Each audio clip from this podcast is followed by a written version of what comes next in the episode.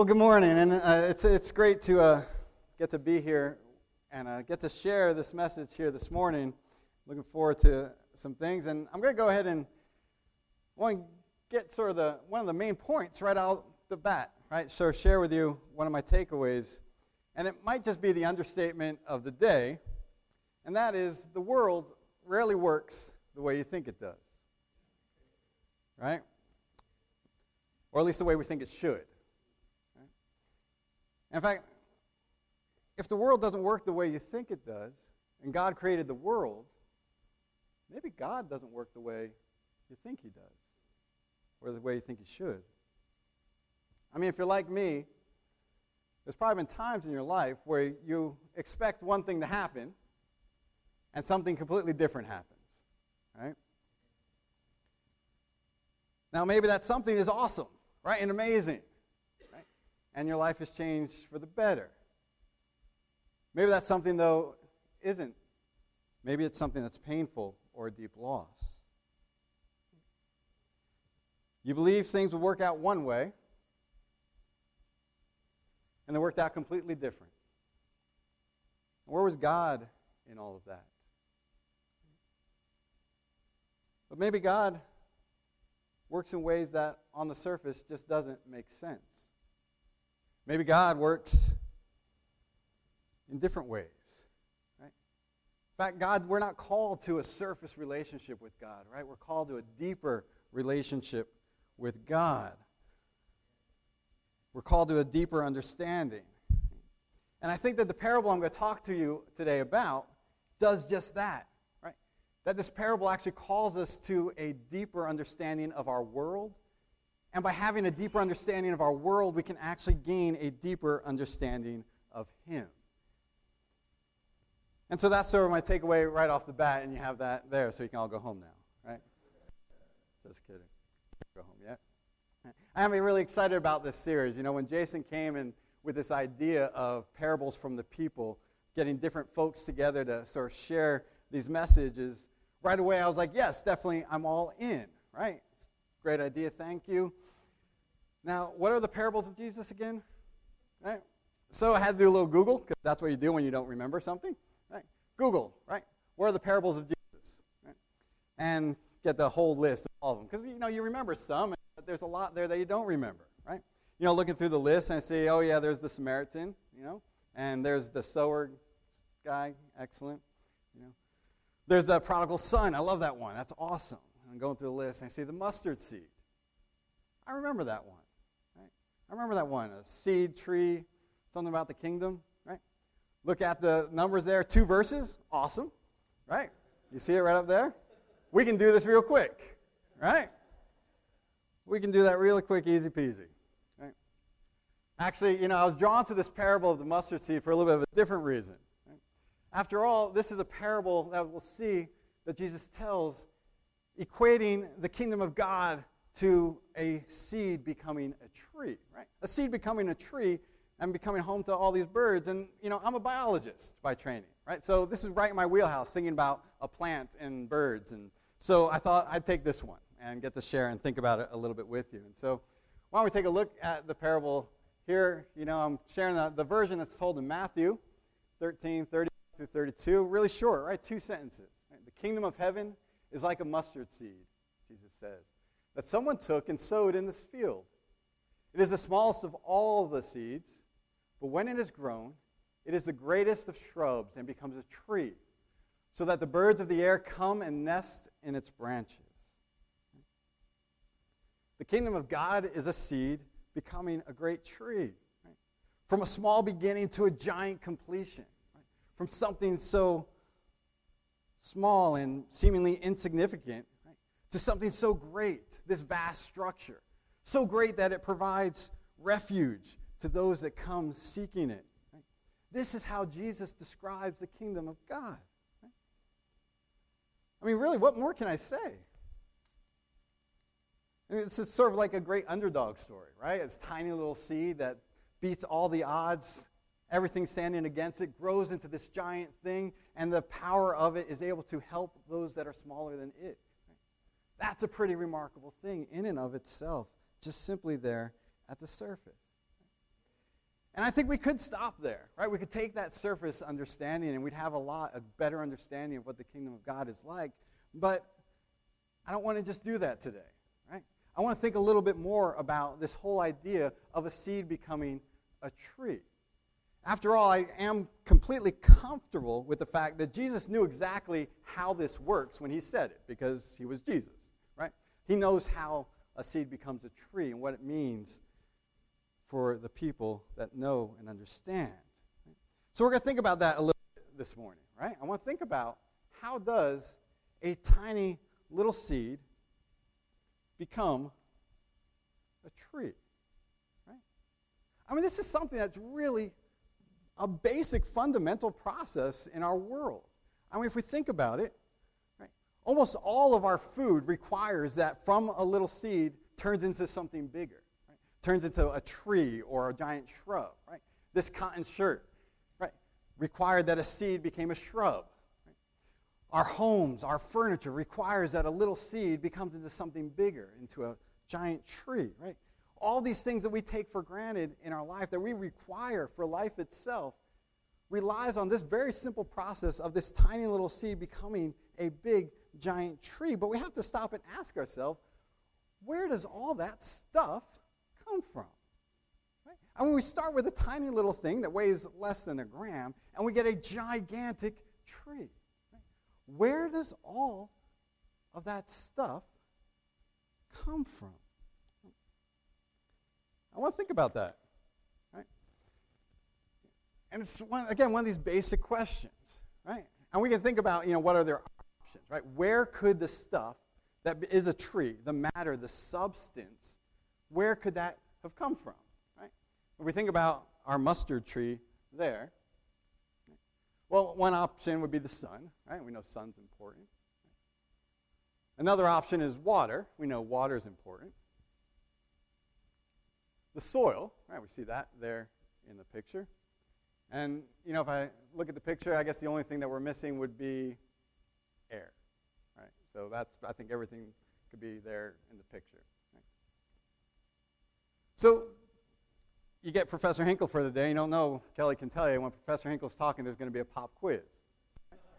I mean, this is a pretty basic, un- fundamental concept of how our world works. So you probably have an answer to it, right? You probably have something you know. So think of your answer in your head, right? I'm going to give you a minute. Tell your neighbor what your answer is. You know where it is, right? Tell your neighbor what the answer is. Right? I should hear whispering. Right? Tell him, what's the answer?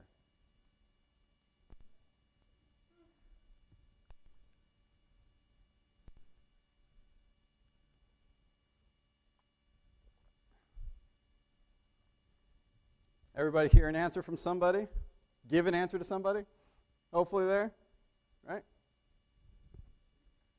So just we'll pull the audience, right? Because I want to sort of get a, an idea. But I'm not going to ask you what you think. I'm going to ask you what your neighbor told you, right? So this isn't actually your thoughts. These are your neighbor thoughts. So how many people had a neighbor turn and say the sun?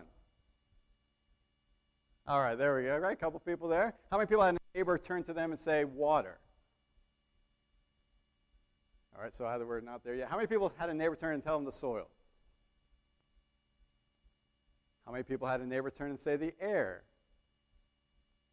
All right, now no one's raised their hands, right?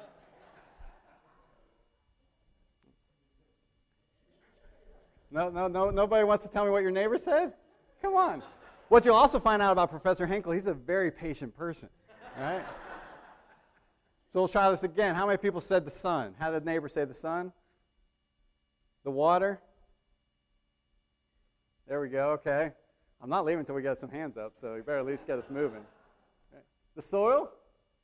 The ground? Already got some ground there? The air? You're really trying my patience, right?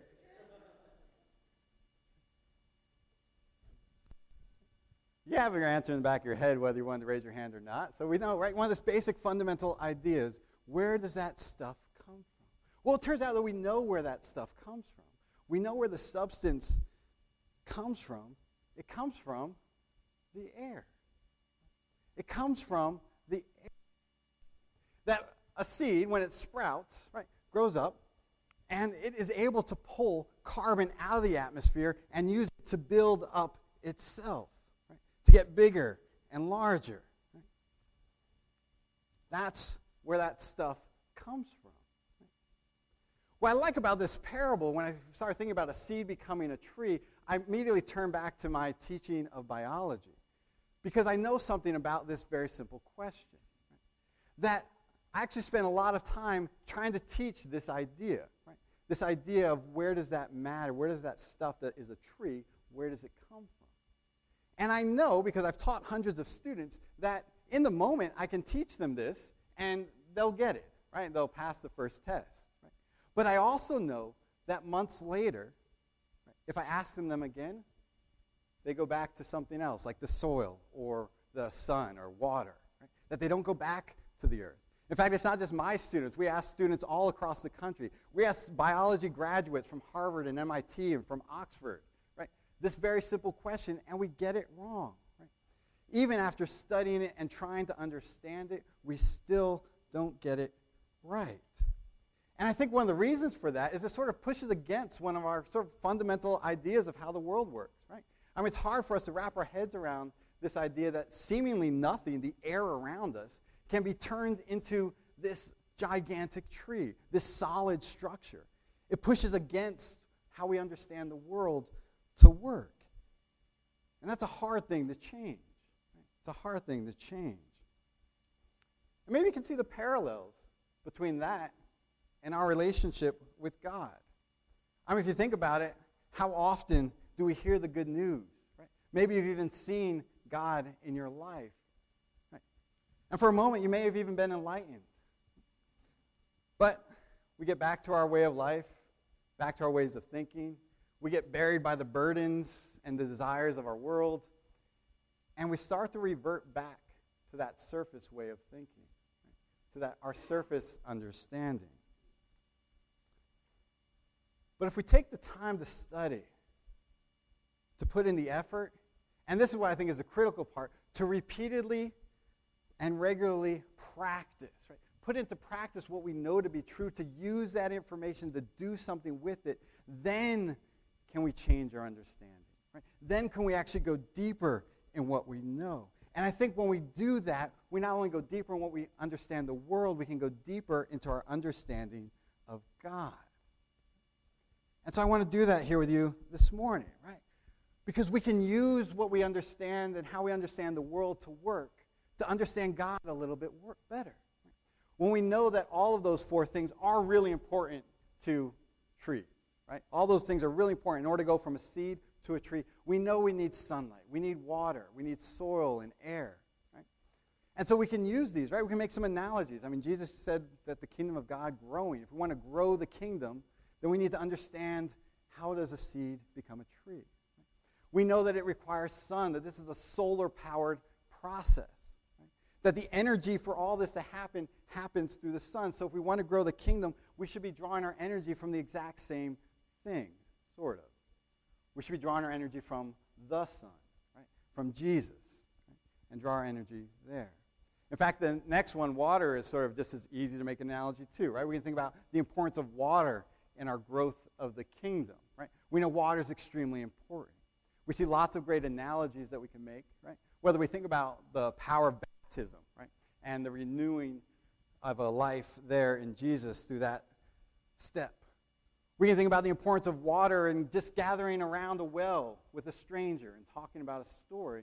In fact, in that story of the Samaritan woman, as Jesus talked to her, we see Jesus talks not just about water from the well, but he says that he can give her something even better than that. Right? He can give her living water. Right? Living water. And so we can double down on Jesus here. Right? We can double down on Jesus. We know that we need well, we need the sun. We need that living water if we're going to grow the kingdom. So, soil. Now we need to do something with that, right? Soil. In fact, if I was to ask most of you, you know, sometimes that's sort of an answer we come to. We think that a lot comes from the soil. And it turns out soil is extremely important, right? Yes, it's not the stuff that's inside the tree, but it is important. The soil provides the nutrients and the vitamins and those added parts that are required in order to grow the tree. So we need something to nourish that tree, to nourish the kingdom, to allow it to grow. When I was thinking about that idea of nourishing the kingdom, what I came to when I was thinking about was you and I. That our relationships and our actions are actually what nourishes and provides those nutrients in order for growing our kingdom. And so you and I have a role there.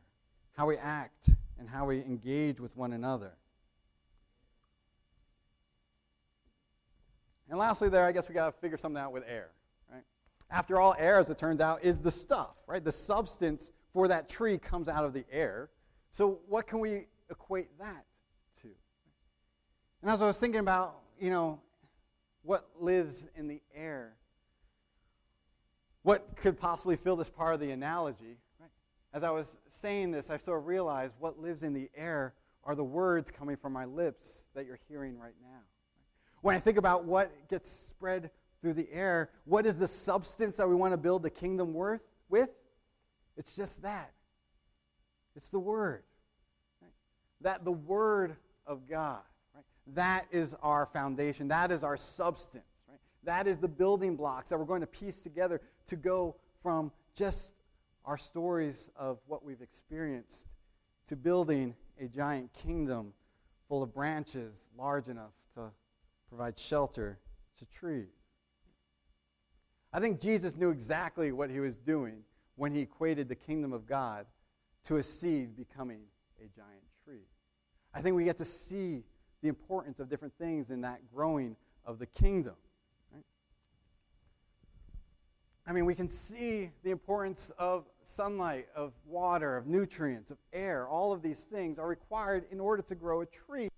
But I think that we don't even have to stop just there. Because when we think about those things, when we think about sunlight and water and nutrients and air, all of those things are, of course, not alive. Those are all non living things. Now, we call trees producers for a reason, right? We call plants primary producers. You go to the produce section to get vegetables, right? We know we call them producers for a reason. The reason we call them producers is because they produce living matter. We call them producers because they take non living stuff and turn it into living tissue.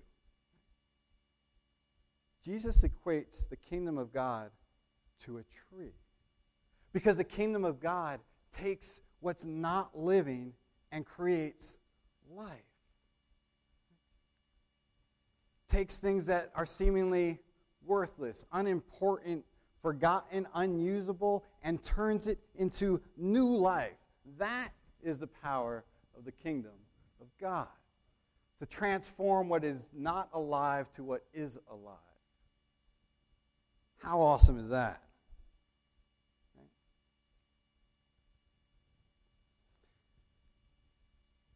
It's really a simple story, right? Two sentences, but I think we can find some heavenly truths in there. I think we see some very uh, interesting things. To me, it underscores, you know, just this simple idea that, you know what, God is a little bit hard to understand sometimes. You know, it doesn't always make sense and requires a little bit of effort on our part. Right? We can see the, uh, the amazing power his kingdom has. Right? His kingdom that can take the lifeless and turn it into the living fact, maybe it's why this parable actually shows up in three different books, right? We don't just find it in Matthew, you can find it told again in Mark and shows up in Luke as well.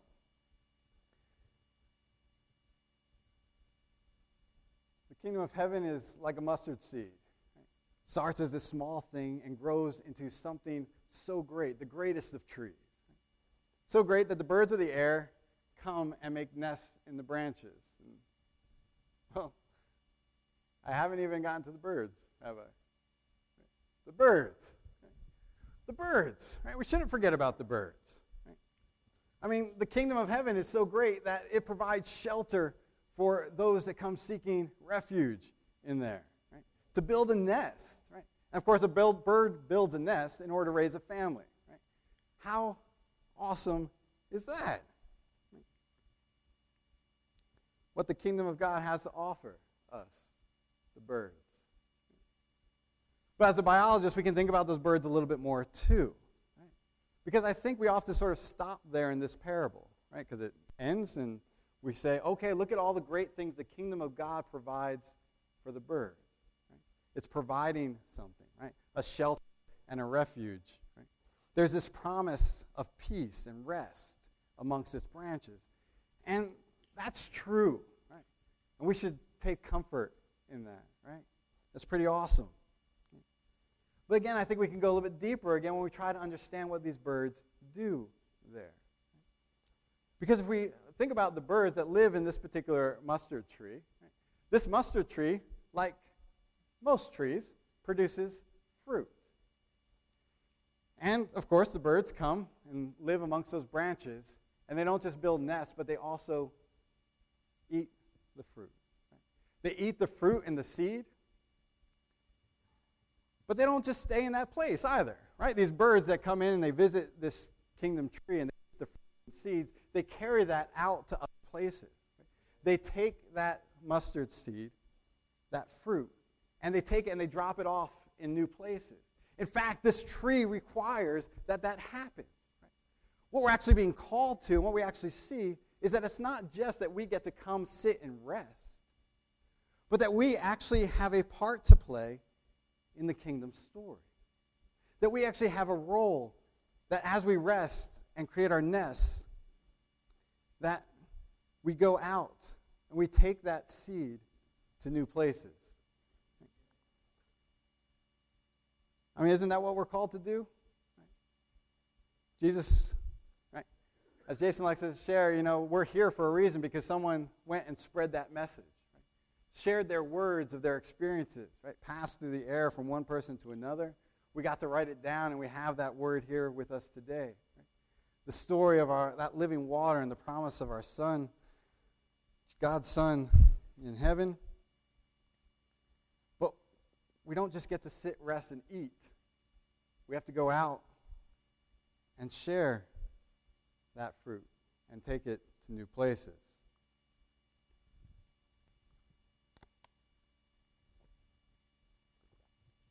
When we go deeper, I think we're called to so much more than what we see on the surface. Now, I think it's one really reason why I love the theme for this year, right? The theme to move beyond what's just on the surface, to explore the depths of our relationships with God, to each other, and the world around us. I think in doing so, we can see that two simple lines about a seed and a tree and some birds can reveal so much more about our relationship with God. I think we can see that the power of God, right? the power to take non living and create life, and the renewal that comes with that. I think we can find comfort in the promise that as we seek out the kingdom, we can find refuge and find rest.